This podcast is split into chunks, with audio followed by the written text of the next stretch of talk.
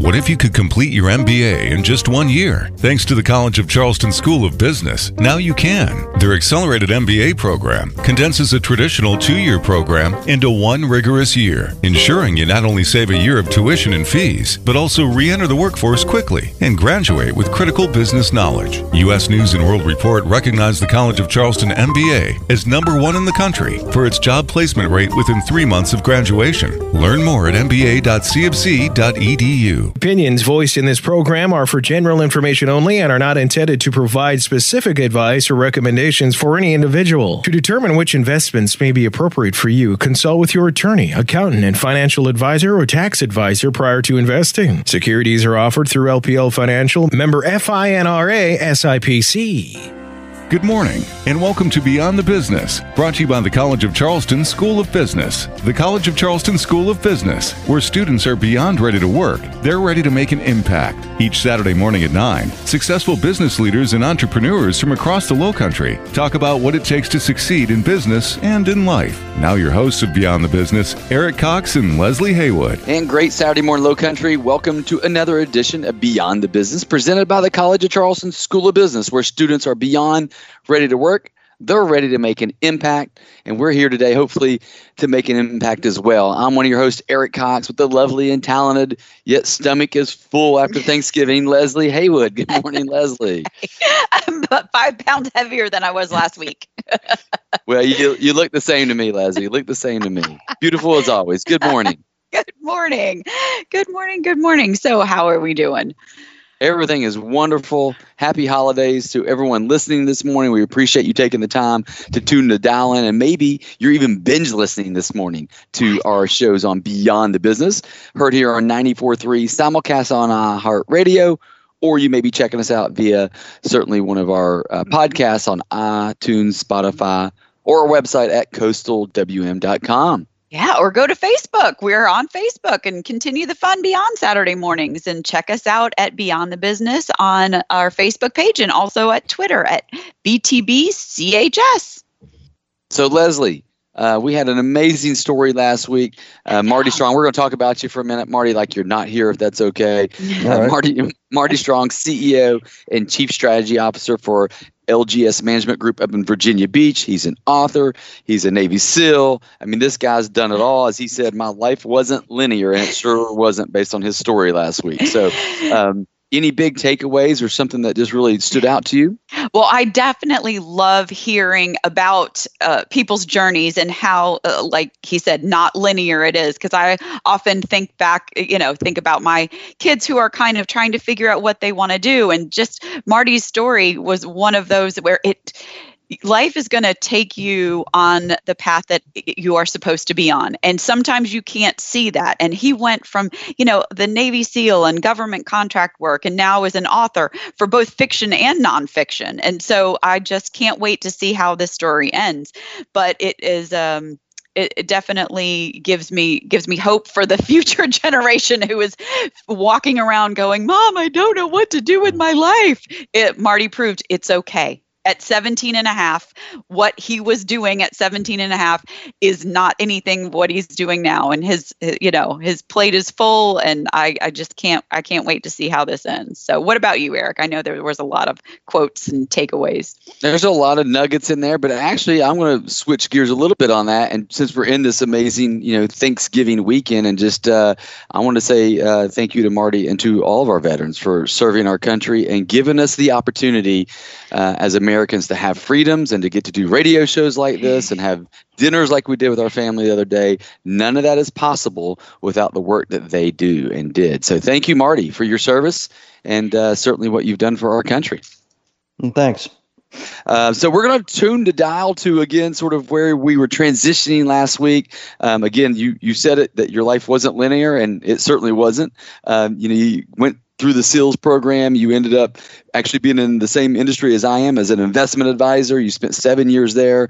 And then you made a move, I think, as we were kind of leaving last week, talking about um, to defense contracting. And so, talk a little bit about that shift out of the investment advisory business and why and how you went into defense contracting. Well, the uh, and thanks for having me back, by the way. Yeah, thanks for coming back. Usually Leslie runs people off, so we're appreciative. It, it, it's nice that I got the call I was waiting. Um, so the thing that, that pulled me out of the investment industry was 9/11. I was in an office with a regional manager at uh, UBS. He had his television on, the sound was off, and somebody came into the room and said the first trade tower got hit. And as you probably are, are well aware of, a lot of the financial industry people swap around to different companies over time. So there were a lot of people in that UBS office that had either friends or had just been working in the trade towers with some, say, Shearson Lehman or somebody else. So there was a lot of uh, anxiety and then a lot of emotion when the second plane hit in that office, in you know specifically. And when I turned and saw that second plane hit on that television set, I just looked back at the regional uh, VP and said, "We're at war now." And he looked at me and goes, What do you mean? I said, We're at war. And I said, I got, go, I got to get out of here. So I'm driving back, about 20, 20, 30 minute drive. And I'm thinking, what am I doing trying to make people rich? What kind of a what kind of a point is that? What kind of a cause is that? Because I felt guilty that I wasn't there to do my part. And I'm saying, you know, that's how SEALs are. That's how elite forces are in all the different services you want to contribute you want to be a player you want to be participating you want to you want to be a part of the big cause you want to do all these things and it's it's just a part of your being and you feel like you want to suit up. And i'm not the first person to use that term.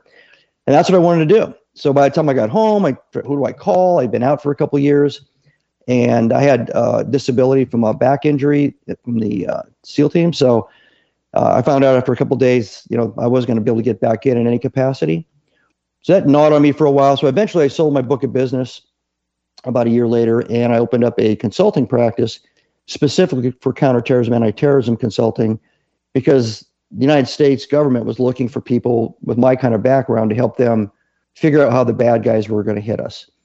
So all that was pretty much classified work. It was going in and trying to figure out how terrorists would, would attack a particular target. I ended up working uh, in support of the 2004 Athens Olympics uh, worked on some other um, U.S. government facilities in the United States, essentially kind of storyboarding out what I thought the bad guys were doing, kind of backplan the timeline, and then give some insights on where they could intercept that progression of events uh, based on my assessment. So that led me into uh, working for a government contracting company that was growing rapidly, doing a lot of the same kind of work. Uh, it wasn't entrepreneurial by scale, but it was entre- entrepreneurial by the velocity of the growth of the company. And it was a great experience for me, having had kind of classic business training, to see what they actually were talking about in those classes and, and the stability and the structure that companies, larger companies need and smaller companies need to scale into that we didn't have. And we tried to do everything through uh, grit and uh, working harder and doing 24 hour stints and and and we were able to put it all together and grow rapidly. Eventually, it was a billion dollar company by the time I left. And I left and I ended up in a extremely entrepreneurial situation, joining a six million dollar a year company that was uh, founded by a former SEAL, who I actually put through SEAL training when I was an instructor, uh, midpoint of my career but we never worked together in the SEAL team. So that's how I ended up getting some experience outside of investment uh, advisory work in a corporate environment, rapidly scaling, and then finding myself as a principal in a very small early stage growth company. And so was that what was the what was the name of that company? Was that the was that LGS? Yeah, it was called Links Security at the time. Okay. And one of the first things I did when I was brought on was uh, change the name. I convinced the I convinced the founder. Uh, we, we, well, tell us that story. Well, he he was kind of a serial entrepreneur. He was a, a very well known, nationally recognized uh, combat martial arts expert. He had a, a martial arts academy. Uh, he was sought after by the military. Lots of different. I mean, the army used him on on boards and to review their programs but he thought he was going to be uh, starting an executive protection company. So he called it Link Security. He had actually been on uh, Steve Case's executive protection team for a year and a half, uh, protecting Steve Case, CEO, founder of AOL. He, um, he thought, well, that's a great business to get into. So he started his own company, called it Link Security. and realized that you there's a big difference between between getting a huge Fortune 50 contract with 25 people providing security 24 7 and the dollars associated with it and the margins and trying to do it from scratch. So uh, he started giving classes to the Navy on martial arts to help them protect themselves in certain situations overseas and also better handle a uh, a struggle with the detainee, somebody like they were going to uh, detain, put handcuffs on, and things like that. And a little bit of martial arts skill helps you control and manage that better. And then they invited him to bid on a larger contract.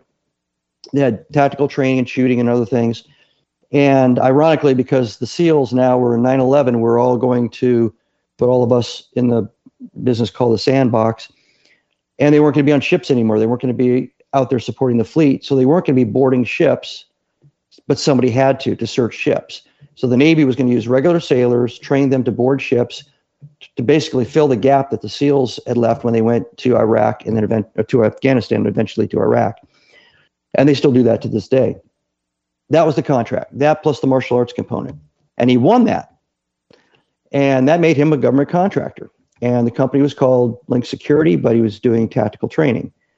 So when I joined him, I looked at his website and I talked to him and I said, Well, you've really kind of pigeonholed yourself with the word security and you don't do security. So let's make it a little bit friendlier. So we called it Links Global Solutions, LGS, get it? And we changed the name, I guess, about six months after I joined. And we promptly won a security contract. True story. So uh, we basically moved that company along over the next four or five years. I was I started out as a um, director of operations, then I became the um, COO, then I became the president of COO. He went and focused on his martial arts business, and then the two of us, and I was an equity partner. The two of us uh, decided to sell the, the business. We did a, a market process, and we ended up selling it to the employees, backed by a private equity firm out of Charlotte. And they, uh, the condition of that of that underwriting for that employee-owned um, sale was I had to stay for three years as a CEO. That was in 2015. So I said yes. Me and my uh, my partner, he's he lives four blocks away from me right now. Uh, he went off to focus on his martial arts school and and flying. He's a, an accomplished uh, pilot, both uh, jets and and propeller driven aircraft. And I started running the new employee owned entity, which is essentially the same company. Then I realized that with the global war on terror starting to wane, that we needed to figure out a way to uh, pivot. And I convinced the board, which I now had a board because an employee owned company has to have a board by regulation. I decided to pivot into an acquisition to offset any risk that, you know, being the concentration risk on just the government and the federal government. And I bought a, uh, a one employee healthcare company that had business about a 25 mile radius of Richmond. And I'll pause there.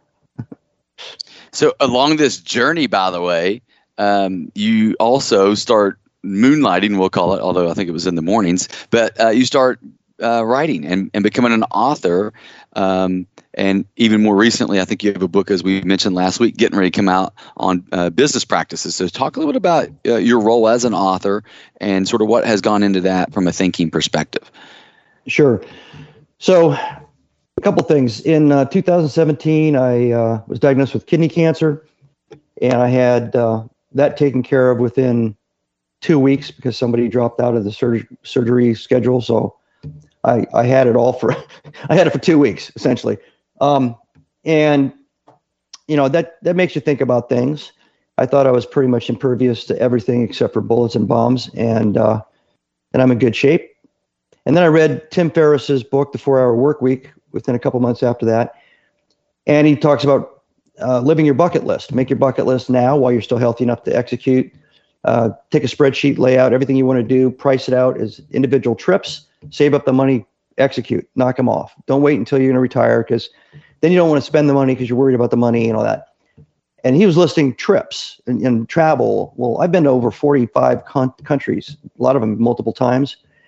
My bucket list isn't let's go someplace. My, my bucket list is achieve a, a new skill. So I had speak Spanish fluently, play the guitar well, uh, learn to play guitar and, and, play it well, and write a novel and write a um, a nonfiction leadership book.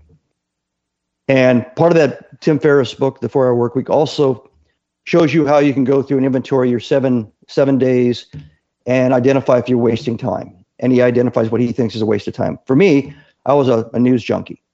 So every one of those uh, professions that I discussed, you know, uh, up to this point with you guys, I didn't drop off my knowledge or my my desire to maintain my my knowledge of those professions. So I'm reading military, geopolitical, economics. You know, I'm, I'm I've got the Economist. I'm on CNBC all the time. I'm not managing anybody's money, you know, and so I realize I'm spending a huge amount of time with all this kind of residual legacy baggage where I feel like I have to be on top of that game. And when I got done, I had two and a half hours in every day freed up. Well, my only real opening for my life is to do it early in the morning because I have a day job with lots of responsibilities. So I decided I'll get up every morning at 5, 5.15, start writing at 5.30 and stop writing around 6.30. And I'll do that seven days a week before the sun comes up. And I started that in uh, beginning of 18. And uh, I started uh, with a fiction book, with a time travel book called the Time Warrior Sagas. And it, it they just kind of flowed. It took me about 90 to 100 days to, to write the first draft. And then I was off to the races. I was, one was being, being, um, edited and produced, and the second one was I was rolling with the second one, and I kept doing that until I got to the seventh novel, and it was the beginning of 2020, and I thought, okay, well, maybe it's time to. Uh, it was actually when COVID hit. Maybe it was time to try to do the nonfiction book. So I did the nonfiction book as I was finishing out the seventh, excuse me, finishing out the eighth novel, and kind of in parallel, all still between 515 ish in the morning and and 6:15, 6:30, and uh, and I would work out sometimes after that if I could get the workout in. So I actually was checking off all the Marty boxes before eight o'clock in the morning, and everybody sees the production, the prolific, you know, writing and everything, but I'm just I'm just following what Tim Ferriss said. You know, find the time and utilize the time in a productive manner to make yourself happy. So I was doing that. I was just following that, following that lead. And Be Nimble was uh, you know, the, the full title is How the Creative Navy SEAL Mindset Wins on the Battlefield and in Business. It was encapsulating everything I learned in the SEAL teams about leading, leading people, leading myself, dealing with risk, dealing with, you know, failure and success, the psychology of all that, and everything I learned in uh, my time in the investment world, and everything I learned up to that point in business running businesses, managing businesses, trying to sell and grow and do business development related to those entities, and dealing with the leaders, subordinate leaders, executives that that report to me, and a lot of people that come to me for advice and coaching, et cetera. So I pick up a lot of extra insights from that. That's all baked in to the first book. The Can you give us book. a little a little a tease of something that you talk about in the book, a little preview, um, and then also how do we how do we order it? my I guess my my biggest takeaway is I almost called it be humble instead of be nimble. And I think I may have touched on it in the, the last show. Uh, intellectual humility to try to put everything behind you that is either positive or negative. So you start with a clean slate every day.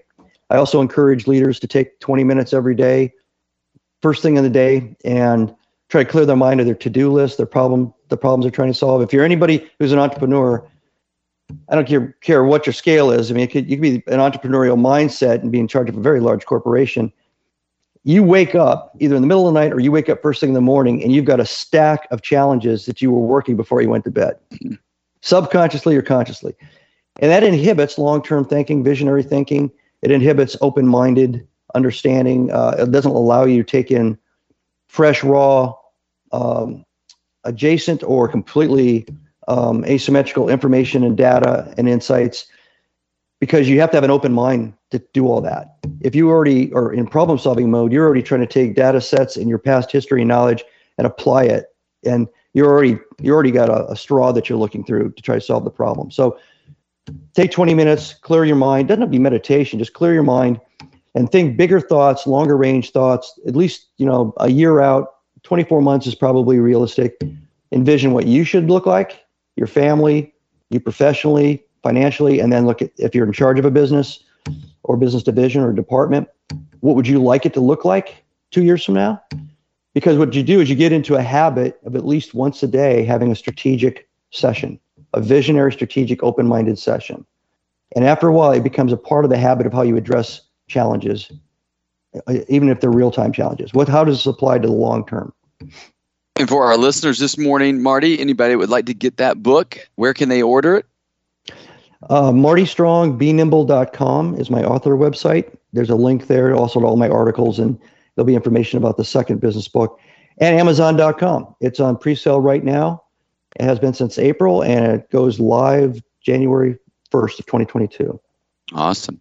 Well, you know, we've had a lot of folks over the eight years on here have written books, um, but you may be the first that's actually written uh, a nonfiction business book and then at the same time novels over here. And so, talk about the, the dichotomy. Of, I mean, those are two completely different, maybe they're not, uh, but they're two different worlds. Um, give us a little mindset into making that transition from the novel world to a business book. Sure. So, I, everybody writes um, fiction differently the way I write it, I start with a, a general idea of where I want to go, maybe one main character. Uh, sometimes I see the ending of the story, and then I have to kind of back plan how the, how do we get to that ending. And sometimes I see the opening, almost like a um, the opening scene of a movie, you know, like in Gladiator or something. I see that in my mind, and then I'm thinking, okay, so what does that lead to? So it's not always the same. And I put the thoughts down on paper. I don't I don't go too crazy because I found that if you try to overmanage it, and overscript it, uh, storyboard everything out, it just kills you know the muse. You you don't you don't see it the same way. So what I do is I sit down and I write, and in that time frame in the morning, probably no more than five to seven hundred words. But I see the movie in my mind. I see it playing out in my mind, and I'm basically trying to keep up with what I'm watching in my mind. Obviously, it's informed by what I just wrote. I'll read like the last paragraph or two from the day before, and then the the movie clicks into gear. And this is, of course, after I've read written at least one book and got into a process. But it's not a clunky thing. It's not a difficult thing. And I don't say I have to do a thousand words. I get to a point where the movie starts to get kind of wonky and like it's not, it doesn't have traction. And I stop. And I show up every day hungry to start again. And I and I love the characters sometimes evolve. You know, think of it this way: if you're the main character walks into a building and has to interact with somebody who has all the answers to that particular city, knows where everything is, knows where every every restaurant is, where to get anything. And that's important to what the character is going to do next. Well, you have to create the person they're going to interact with. And and you didn't even think about that. You just thought, okay, well, how are they going to know all this stuff if they just showed up in the city? They have to meet somebody that acts as kind of their local their local dude, right? and so you all of a sudden you create the character of a local dude and yet and it's a rich character and they're they they know everything about everything and then you got to give a reason for that. It just kind of happens for me. Mm. so i can get it done in in 80 to 90 days first draft and it and it doesn't really the storyline works out. Flip over to the the nonfiction side. You, you have to deliver value. It's not just raw entertainment or it's not just you know fun for the author writing it who cares if they like it kind of a thing and you have to decide is it about you? Is it about something you know? Is it about something you've observed so it's not about you? You know you're kind of a third party uh, narrator. You also have to decide do you want it to be an academic book? Do you want it to be a useful book? And the books i like i like um, uh, malcolm gladwell. I like all of his books. There's a lot of kind of author narrative where you feel like you're having a conversation almost with the author. And obviously with audible books and things like that that comes across when they're reading their own materials. But some authors in nonfiction are very conversational. And I thought, well, hell, I know how to do that. I mean, that's the fiction side. I can be my own narrator. And so that's how I found the voice for the business books. And that's the kind of feedback I'm getting in reviews, and et cetera. One recently said, I feel like I was sitting in the room having a, a one-on-one consultation with, with uh, the author, and we'd known each other for years and that was what I was aiming for. That's awesome. And, and that's what came out in that book and the, and the second book too. So before we run out of time, Leslie, you want to bring us home with a little lightning round? Yeah, sure. I know. Uh, I love it. So this is Beyond the Business, people you know stories you don't. Let's get to know you a little bit more. What is the best movie of all time? The original Spartacus, the original 300, 1957, 58. What is a hidden talent that some pe- most people don't know that you have? I can sing. All right. Like karaoke, karaoke five star type singing. Yeah. I was going to say, like, should we take a Oh. break in the show and give a moment for a, a, a tune belt out? On your perfect day off, where would you be? I'd probably be writing. Be- oh, Right, probably be writing right here where I am, looking out at the sunshine and, and you know, looking out at nature. And that bucket list, what is what is number one on there? Now, mm-hmm. I would now. really, I would really love to learn how to play the guitar. I've tried a couple of times, and I'd, I'd love to be able to just add that to my other skill. singing, right? Singing Right. and playing guitar. And then I could be Absolutely. that- Marty, we have about hey, we have about twenty seconds. You want to grab the guitar and sing a little quick song for us? I own a guitar, and it's sitting in a closet. Yeah, well, we we also know that being on Beyond the Business was one of them, and we got to check that box today. So, thank you, my friend, for uh, joining us. Really appreciate your story, incredible journey you've been on in your life, and again, thank you for your service to our country. yeah. And thanks for having me, guys. This has been great. Uh, awesome. Marty Strong again, CEO, Chief Strategy Officer for LGS Management Group out of Virginia Beach, Virginia, as well as author.